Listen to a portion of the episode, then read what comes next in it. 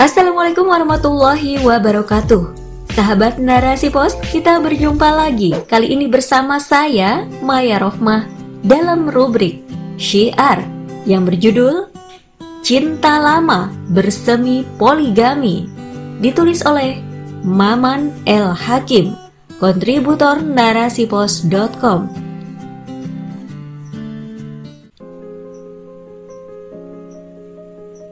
Drama rumah tangga yang menguras air mata kembali diangkat ke layar lebar. Kali ini besutan sineas kawakan Beni Setiawan dalam lakon yang diangkat dari cerita yang viral pada sebuah aplikasi digital berjudul Bismillah, Kunikahi Suamimu.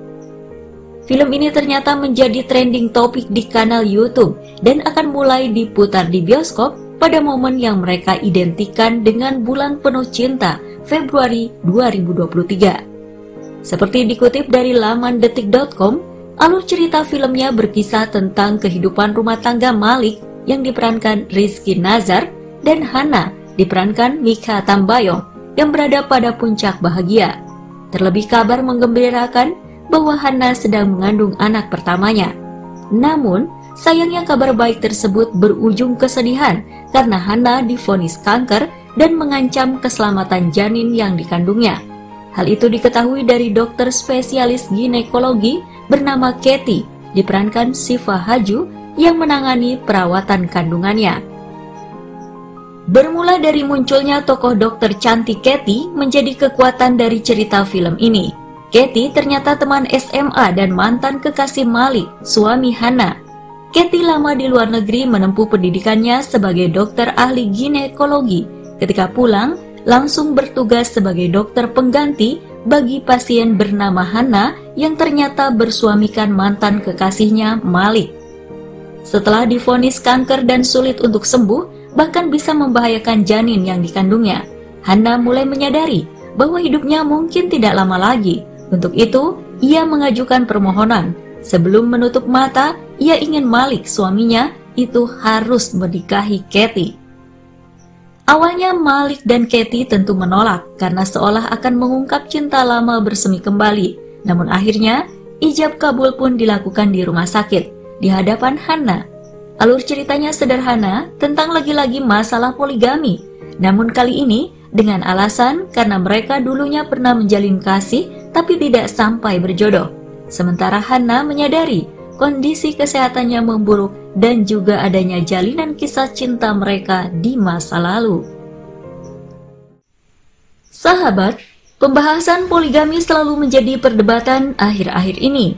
Namun, menarik jika kita menyimak pendapat Syekh Taqiyuddin An-Nabani dalam kitab Nizam Ijtimai fi al-Islam yang menegaskan bahwa hukum poligami adalah mubah atau boleh, terlebih jika salah satu keadaannya adalah istri menderita sakit sehingga tidak bisa melakukan hubungan suami istri atau tidak dapat melakukan tugas mengurus rumah, suami, dan anak-anaknya.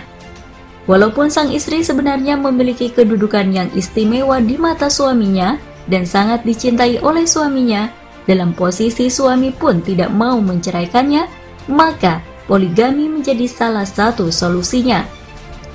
Kehidupan suami istri yang disharmonis pasca poligami adalah kondisi lain yang banyak faktor memengaruhinya, bukan karena salah syariat Islam tersebut. Nah, justru dalam film BKS tersebut, poligami seolah bukan solusi yang tepat, meskipun awalnya tampak normal-normal saja dan atas permohonan istri pertamanya, namun di ujung cerita terkesan penyalahan syariat poligami sebagai sesuatu yang membuat kehidupan rumah tangga mengharu biru dan bercucuran air mata, kalau tidak secara kasar dikatakan tragis. Dalam hal ini, dunia hiburan salah satunya menayangkan tontonan film yang sering dijadikan media untuk mengerdilkan ajaran syariat Islam yang dianggap bukan solusi bagi persoalan kehidupan modern saat ini. Banyak pihak yang masih saja mengambing hitamkan ajaran syariat Islam sebagai masalah bukan solusi kehidupan.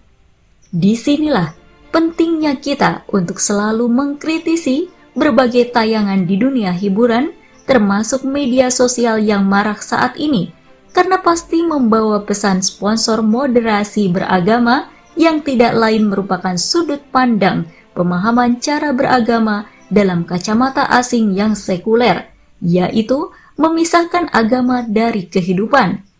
Salah satunya kini menyisir ajaran Islam berkenaan dengan kehidupan rumah tangga yang terus dikikis habis, mulai dari cara berbusana, interaksi sosial antar lawan jenis, dan disrupsi kehidupan rumah tangga. Padahal, ajaran Islam sangat menjaga agar hubungan kerjasama atau interaksi pria dan wanita yang bukan suami istri dalam konteks film ini atau mantan kekasih hendaknya bersifat umum dalam urusan-urusan muamalah, bukan hubungan yang bersifat khusus seperti saling mengunjungi antara wanita dengan pria yang bukan mahramnya atau keluar bersama untuk berdharma wisata atau lainnya. Dalam film tersebut, tampak mereka begitu akrab bukan sekadar hubungan interaksi urusan pasien dan dokter, melainkan pasangan kekasih di masa lalunya. Sebagai seorang muslim, tentunya diingatkan dengan sabda Rasulullah Shallallahu alaihi wasallam yang maknanya janganlah sekali-kali seorang pria dan wanita berhalwa kecuali jika wanita itu disertai mahramnya. Hadis riwayat Bukhari.